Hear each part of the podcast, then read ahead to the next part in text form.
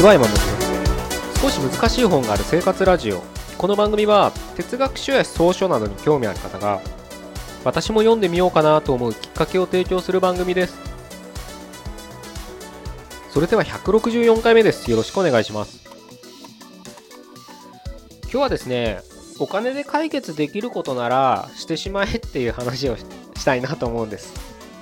なんかねすごく乱暴な言い方にちょっとなっちゃいましたけどあのまあお金がね全てじゃないとかまあお金さえあれば何でもできるとかうんまあいろんなね考え方があるかと思うんですけれどまあそれはそれでまあ個人個人ねあのその時の状況に応じてとかまあ生きてきた経験値とかによってね思想は形成されるわけですからまあそれが一概にどっちがいいとかどっちが悪いとかねえー、は勝手に判断すればいいと僕は思ってるんで、うん、好きにしてって話なんですけどただただっていうかね、うん、そういったね、まあ、お金ってものを僕らはまあ、得たり、使ったりして、こうやって生きてるわけなんですけど、まあ、資本主義経済って言ったらいいのかな、大きな枠組みで言えば。その意味で言うと、すごく便利なツールですよね、道具ですよね、お金って。そういったものを、もう僕らは、まあ、ある程度ね、人によっては稼ぐ額は違うので、何とも言えないですけど、ある程度持ってるんだから、まあ、それによってね、うん、その便利なツールを使って、うん、自分でやらなくていいこととか面倒なこととかはもうお金に解決しちゃうっていうのが一つの手なのかなっていうふうに僕は思うんです。例えば、うん、何かビジネスをやると言ってね、うん、なんだろうな、何でもいいですけど、商品自分で作って、んで、ホームページとかね、まあ、ブログないし何かで、えー、そういったサイトを作って、あの宣伝しようと。じゃあやっぱり青年ねするには SEO が大切だみたいな形で、うん、キーワードを絞ってブログの記事をいっぱいアップしたりとか、うん、Twitter でせん、ね、いっぱいつぶやいたりとか SNS で、うん、Facebook とかで、えー、リンクを流したりとかね。いろんなことをして、うん、するっていうのも一つの手だもうそれもねしなくていいってことではないんです。できるんだったらすればいいんですけれどもっと一番簡単なのはやっぱり広告打っちゃえばいいんですよ。お金はかかりますけれど、あの、広告打っちゃえばリスト、ごめんなさい、アクセスは集まるじゃないですか。まあ現実社会で言えば、あの、見込み客はね、来店してくれるわけですよ。で、確かに、その、まあリアルで行ったりネットで行ったり、どちらにしろ広告っていうのはお金がかかりますから、ある程度、じゃあ、ネットで言えばどういったキーワードを設定すればいいんだとか、うん、リアルの広告で言えばどういうふうにね、そのレターっていうかあの広告ですよね。ほんと紙の媒体の広告をどういうふうにあの打てばいいのか。それこそ今だからこそファックス DM とかが流行あのちょっと受けたりするところもあるわけですよ。ファックスなんてなんて思いますけど、もう毎日ね、ゴミのようなね、迷惑メールが来るような時代ですから、逆に紙で打った方が実は効率が良かったりとか、あのターゲットにピンポイントで訴求できたりするってことで結構実はファックスの DM やってる広告会社がね今水面下ってわけじゃないけど密かに儲けてたりするわけですよ。あれですよねもう今音楽なんてダウンロードが当たり前の時代になんかなぜかカセットテープが売れるみたいなそういったことですよ。アナログ回帰じゃないですけど。まずね、そういった現象が起きて、まあ現象が起きてるっていうのが、うん、あるんですけど、まあちょっとそれは余談ですけどね。さっき言った通り、一生懸命ね、あの、ピンポーンって訪問販売したりとか、ブログを毎日毎日記事をアップしてね、えー、行くのも、うん、それは一つの手ですけど、うん、ただね、やっぱり時間って有限じゃないですか。あと、僕はもっと大切なのが気力とかやる気っていうのを僕は有限だと思ってるんです。それこそね、これ売るぞなんて頑張ってたのに全くね、売れなかったらどんどんどんどん気力がね、やる気も、あ、やっぱ自分ダメなのかななんて思って、うん、日々の、ね、忙しい中でやってるはずなんですよ、皆さんきっと。仕事をしてる人が多いと思うんです。それだけ専業でやってる人ではないと思うんです。特に駆け出しの頃は、何かね、自分が、まあ、サラリーマンならサラリーマンをしながら、夜9時とか10時に帰ってきて、そういったことをね、副業的な形でやる人が多いはずなんです。別にビジネスだけじゃなくたってなんか自分の勉強だってそうなんです。ない中で時間を作ってやってるわけですからそこにね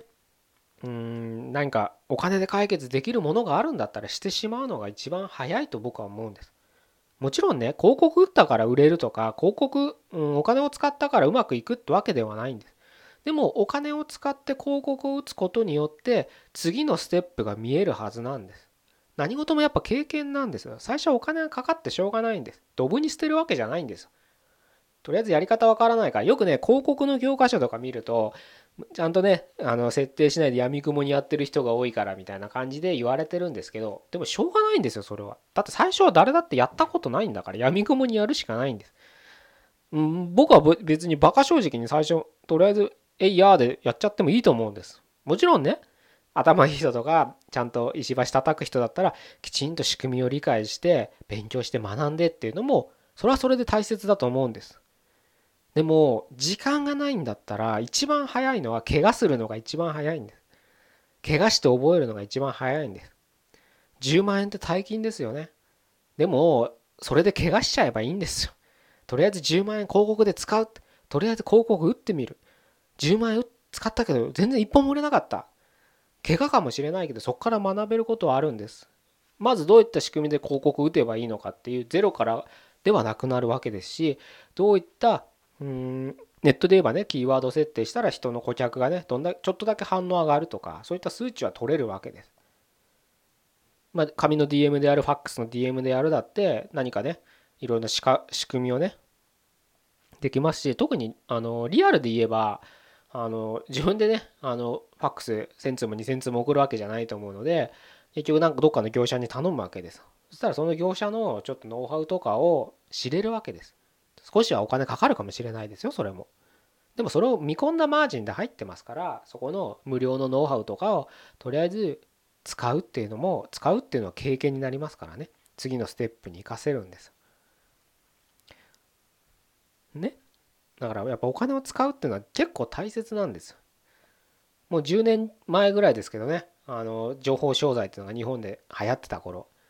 情報商材はいっぱい買うのに3万円の情報商材はもう何の迷いもなくバンバンバンバン買うのに3万円の広告費をためらう人がすごく多かったんですよね。不思議な現象ですよね。それでカード破産する人が本当にいたんですよ。10年前って。今じゃよくお笑い草かもしれないですけど僕の周りにもいたんですそういう人が。ノウハウコレクターの行き着いた先って言えるのかもしれないですけどね。なのでね、ぜひね、ビジネスをやるとかいうんであれば、まあ、お金を使ってそういった広告とかいうのを、まあ、今の一例ですよただの一例ですけどお金っていうのはすごくそういったところで便利なツールなんじゃないかなと思うんですよね。あとは何だっていいんですよ。あの前話したかもしれないですけど自分の空間っていうのがねやっぱ今ないですから満員電車乗って会社乗ってみたいなところでストレスを抱えてるんだったら本当たまにでいいんですけど、うん、できるんだったら1ヶ月に1回できなくても半年に1回1年に1回は本当に自分の空間だけを持てるようなところにお金を払っていく。僕の知り合いだったら本当にすごいあの1泊十何万とかするようなホテル1人で泊まる人もいますよ。サラリーマンですけどね。そこでそうすると1ヶ月に1回ぐらいそんなことしてましたけど、まあ、今もしてるのかな？うん。お金を使って自分の空間を買う？だって自分の空間買えないんだもん。その人家族もいるから家帰っても子供とかいっぱいいてだから奥さんに内緒でそんなとこ泊まってるんですけど それはそれでバレたらすごそうですけどあの家家にもその自分の家族っていうね素晴らしい空間はあるけどやっぱり自分の人生において一人であの過ごす時間っていうのがとても大切だっていうのを彼は気づい気づくっていうかね必要だっていう認識をしてじゃあその10万円高いかもしれないけれど10万円払って1泊だけど自分の時間を持とうそこでゆっくりとしようということで毎月1回そういった時間をお金を使って買ってるんです。解決できるんですよお金で。自分の空間が欲しいといえば。だそういうふうにその人はお金を使ってるわけですから使ってるっていうまあそれはそれで一例ですよね。本を読むもそあの一つの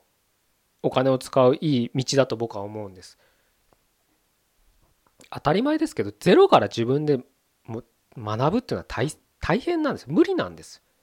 僕らはそんな賢くないんですよ凡人です